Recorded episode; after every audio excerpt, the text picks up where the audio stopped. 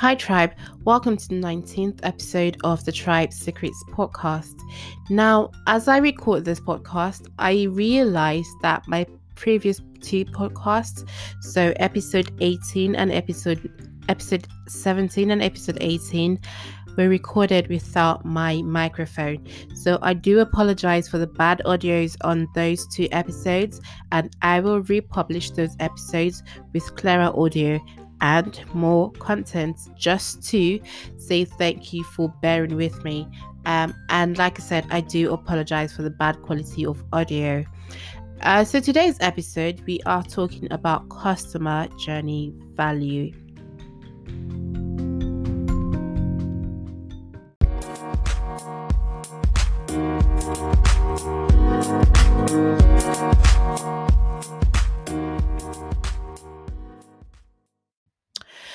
What is customer journey and what is the value of a customer journey? A lot of us um, don't understand, especially entrepreneurs, online entrepreneurs, digital entrepreneurs, do not know the real value of a customer journey. This is because it's mostly the big brands that focus on customer journey for customer experience. And this should actually ring a bell because if they take the time to focus on the customer journey and the experience that they provide for their customers, that should tell you that there's so much value in actually doing this.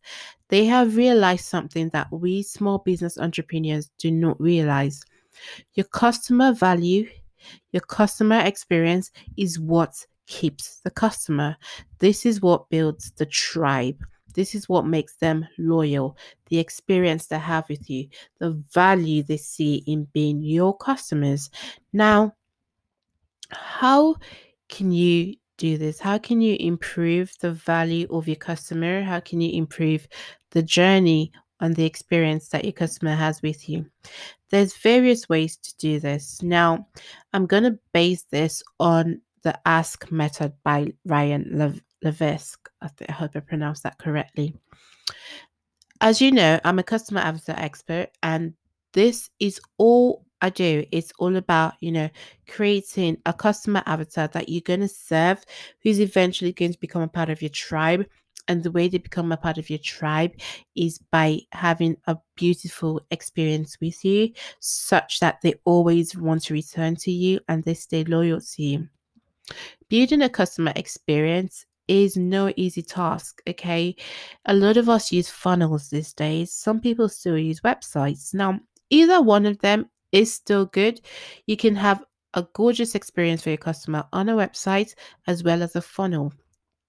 But if I told you that a website is actually an easier and a more a more appealing journey or experience for a customer, would you believe me? And these are two different things. Think about it. A website is what the customer prefers, but a funnel is what we marketers prefer because the funnels make us more profitable, and naturally, the customers do not like that because they are going to just spend more money with you. However, a website, a customer can go straight on a website and look for what they want to get and just get it. Now, the notion of websites are dead came from a man called Russell Brunson, and Russell did this as a hook to sell his funnels. A brilliant hook, nonetheless, but websites, people who go on websites are really not that confused. Yes, they might get overwhelmed by all the sheer number of things you have on the website, but more often than not, they end up leaving with what they came for because many times people actually just go there to get what they want, and sometimes they can end up getting more. And if they leave, they will most likely come back because they've either left not because they're they're confused, but most likely because they're not ready to spend that much money. Now they might think about it for a while, especially if your advertising is good and you retarget them they will come back. So whether it's a website or a funnel, if your retargeting is good, you're able to get the, the customer back. Okay.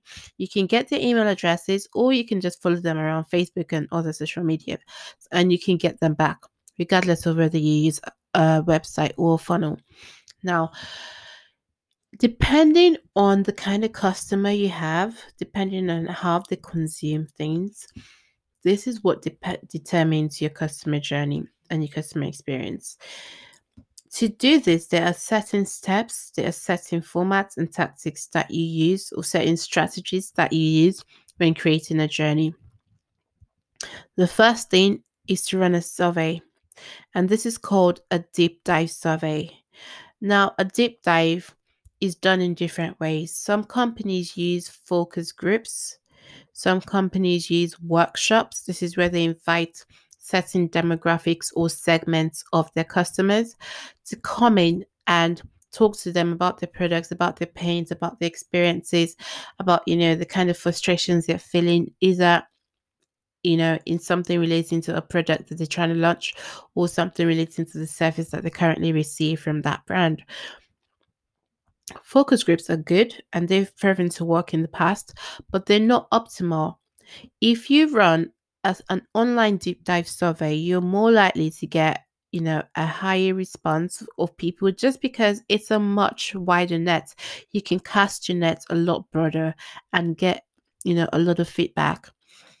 Now, when you run a deep dive survey, you want to ask very important questions in a very specific way.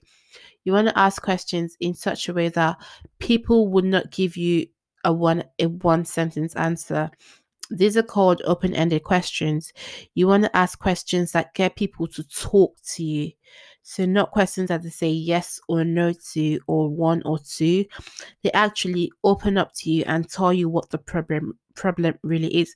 So, for example, it could be thank you for coming today or thank you for being here. Can you tell me a little bit about your situation?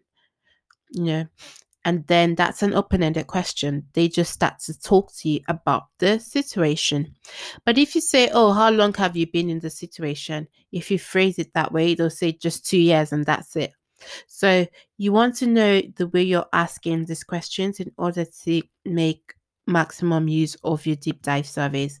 Now, on the back of the results of these surveys is now what you use to create your products.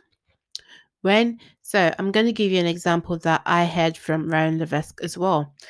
When he he um had a product, an orchid plant products, and he ran a survey, you know, and he did not ask open-ended questions. He, and he just got, you know, he asked the question like, "Oh, what's the biggest struggle that you have with your plants today?" or something. And everybody said watering. Oh, how do I water it? How long do I water it? How long do I have to water it for?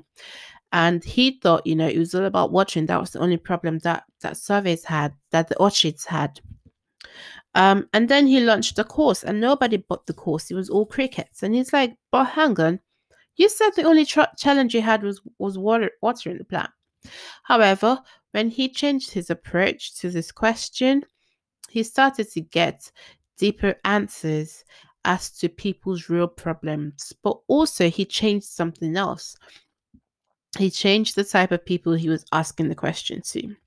You want to target people who have deep a deep passion and a deep understanding for what you are offering or what you plan to offer. So don't offer people who just have an interest. They need to have a passion and they need to have an, an understanding of how it works. Because that's where you're going to get the most valuable answers from as to what the real problem is that they need to be solved to be solved. Okay. So I'll use another example that Ryan Levesque gave as well, and it's with Lego. Everyone knows Lego, right? We all have Legos, our kids have Legos. But what was Lego's problem and how did Lego become so big? Would you believe that a few years ago, Lego was actually on the brink of bankruptcy? This is because they asked the wrong segment of the customers, you know, focus group more or less, the questions on what they wanted to improve. And they said, oh, Lego was too hard. And then Lego made Lego easier. And still, no, they didn't even buy. It's like, but you said this is what you wanted. The mistake they made was that they asked the wrong segment of the customers. Now, they ignored the die-hard fans of Lego. They went into, you know, more a different segment of customer focus. Now, going back to the die-hard they said, This is too easy. We need it to be harder. And as soon as Lego did that, and sold and just listened, blocked out the rest of the market and listened to just the die-hard Lego fans, they were able to skyrocket their business and produce, you know, Legos that people that were the true fans really wanted to buy. And this is what increased the brand image. So, asking the wrong audience and asking the wrong type of question to the wrong audience or the right audience is what goes wrong with your survey. So, to improve this, ask the right questions to the right audience, and then based on those questions, build a journey build an experience. Um, this is also this also includes your products. This also includes your funnels. This also includes your explanations. This includes your your emails and your marketing. Build the answer of your survey into everything, the entire marketing strategy for this product that you want to launch. Okay, and then on the back of every product, this is where a website might find it difficult. You want to quiz your customers, okay? You want to get more from them. You want to know the basics. At the very least, you want to know their gender and you want to know their challenges at the very least, okay? Funnels are easier for this, but if you have a website, you can also use, you know, tools like Typeform. Mm. Typeform is absolutely amazing. Typeform have a video tool as well called video ask so you can utilize those in your in your marketing strategies to get more data points on your customer on the previous episode of this podcast i've told you guys that data is the biggest thing that you can actually have in your company because data is the only thing that will help your company sell at an amazing price if in fact or indeed you plan to sell your company someday. So I hope you've enjoyed this episode and I hope I've not overwhelmed you. If you need me to go more into details about quizzes and funnels, let me know. I am also working on a product at the moment and I'll be releasing for you 50 quiz questions that you can utilize in your marketing. Now, look out for that. I'll let you know when that um, content drops. Okay? Have a good day, all, and I will see you in the next episode.